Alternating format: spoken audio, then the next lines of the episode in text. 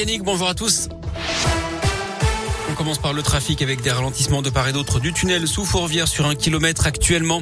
À la une, va-t-on devoir remettre son masque en intérieur? En tout cas, Emmanuel Macron n'a pas exclu cette possibilité si jamais l'épidémie de Covid venait à faire remonter le nombre d'hospitalisations, ce qui n'est pas le cas pour l'instant, elles sont stables. Il l'a dit hier sur M6, plus de 145 000 nouveaux cas de Covid ont été confirmés en 24 heures. Un mois jour pour jour après le début de la guerre en Ukraine, l'offensive russe se poursuit. Selon les autorités locales, un bombardement a fait au moins 4 morts, dont deux enfants et 6 blessés ces dernières heures à Lugansk ville de l'Est du pays. D'après l'UNICEF, plus d'un enfant ukrainien sur deux a été déplacé depuis le début de la guerre il y a un mois. Notez également ce marathon diplomatique aujourd'hui à Bruxelles avec un sommet commun de l'OTAN, du G7 et de l'Union européenne va réunir les chefs d'État et de gouvernement occidentaux. Hier, le président ukrainien Zelensky s'est exprimé devant le Parlement français. Il a demandé de l'aide aux députés et aux sénateurs.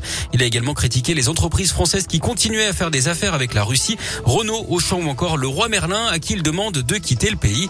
Kiev appelle d'ailleurs au boycott de Renault. Le constructeur a annoncé dans la foulée qu'il allait suspendre les activités de son usine de Moscou. De son côté, le candidat écolo à la présidentielle Yannick Jadot s'en est pris à Total Energy. Il estime que le groupe est complice de crimes contre l'humanité car il n'a pas renoncé à acheter du gaz russe qu'il juge irremplaçable. Total a annoncé une action en justice pour diffamation. Enfin, pour sauver sa monnaie, Vladimir Poutine exige désormais que les Occidentaux paient le gaz en roubles et non plus en euros ou en dollars. 10 ans de réclusion criminelle pour une ville urbanaise. Cette jeune femme âgée de 25 ans au moment des faits est jugée pour avoir mortellement poignardé son compagnon en décembre 2018. Elle devrait également avoir un suivi socio-judiciaire de 5 ans. Son avocate avait plaidé la légitime défense en expliquant que sa cliente venait d'être frappée et se sentait en danger, ce qui n'a pas convaincu le tribunal. Dernier jour pour ce concours lancé par des cyclistes lyonnais, celui des gens les plus mal garés dans l'agglo. Dernier jour euh, pour voter sur les réseaux sociaux parmi six propositions. On a par exemple une voiture arrêtée sur une voie de bus et qui empêche les pompiers de passer, une autre mmh. garée en travers de la chaussée à cheval sur un trottoir et une voie de bus, ou encore une voiture de police en warning sur une piste cyclable, le temps pour l'agent d'aller acheter un sandwich. C'est à l'initiative de l'association La Ville à vélo Lyon Métropole. Vous la retrouvez d'ailleurs sur radioscoop.com. L'actu sport à Lyon, c'est du foot féminin et cette défaite de l'OL en quart de finale aller de Ligue des Champions hier soir de Buzyn face à la Juventus à Turin.